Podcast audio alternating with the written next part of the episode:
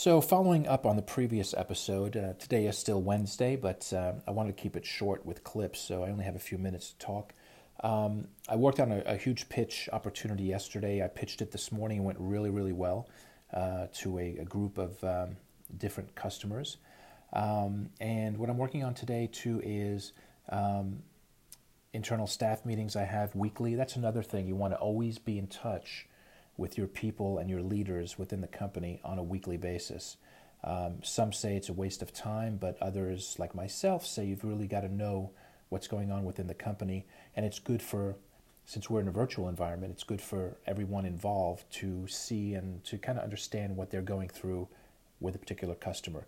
Because we have customers that get touched by different department heads and different departments, it's important that everybody sees a, uh, a single image view of that customer and the issues we may be having, uh, the wins or the losses we may be having with them. Um, but one of the things I've learned and uh, I'm passing on to you in a tip is when you're when you're doing sales and marketing for a, a company like mine, um, you want to try to use all the latest tools available out there to kind of make your life easier. Again, I do all the sales and marketing. Um, I'm the one that's out there prospecting, so um, I utilize a service or a, a CRM system called Highrise.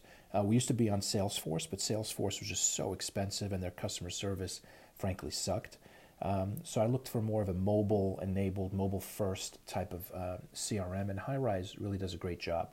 Uh, we've got the whole company on it, and we're spending about $149 a month. So that's pretty inexpensive for all that it offers.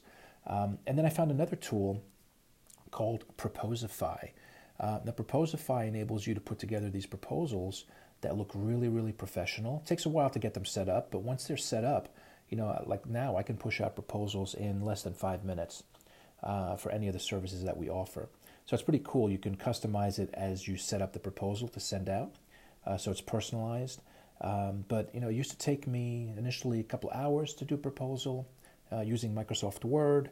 Uh, you know, pulling in and out content that I thought was relevant for that proposal. Um, then I went to Google Docs, made it a little bit easier, but it didn't really look too professional. So now with Proposify, it actually works really, really well uh, in sending everything out. And you can track when a prospect has opened up a proposal and viewed it, et cetera, and how many times. So the tip today is really to um, make sure that you're using all the online tools that are available out there don't use just the free ones. Make sure you license properly, you know, license them properly and use the paid service.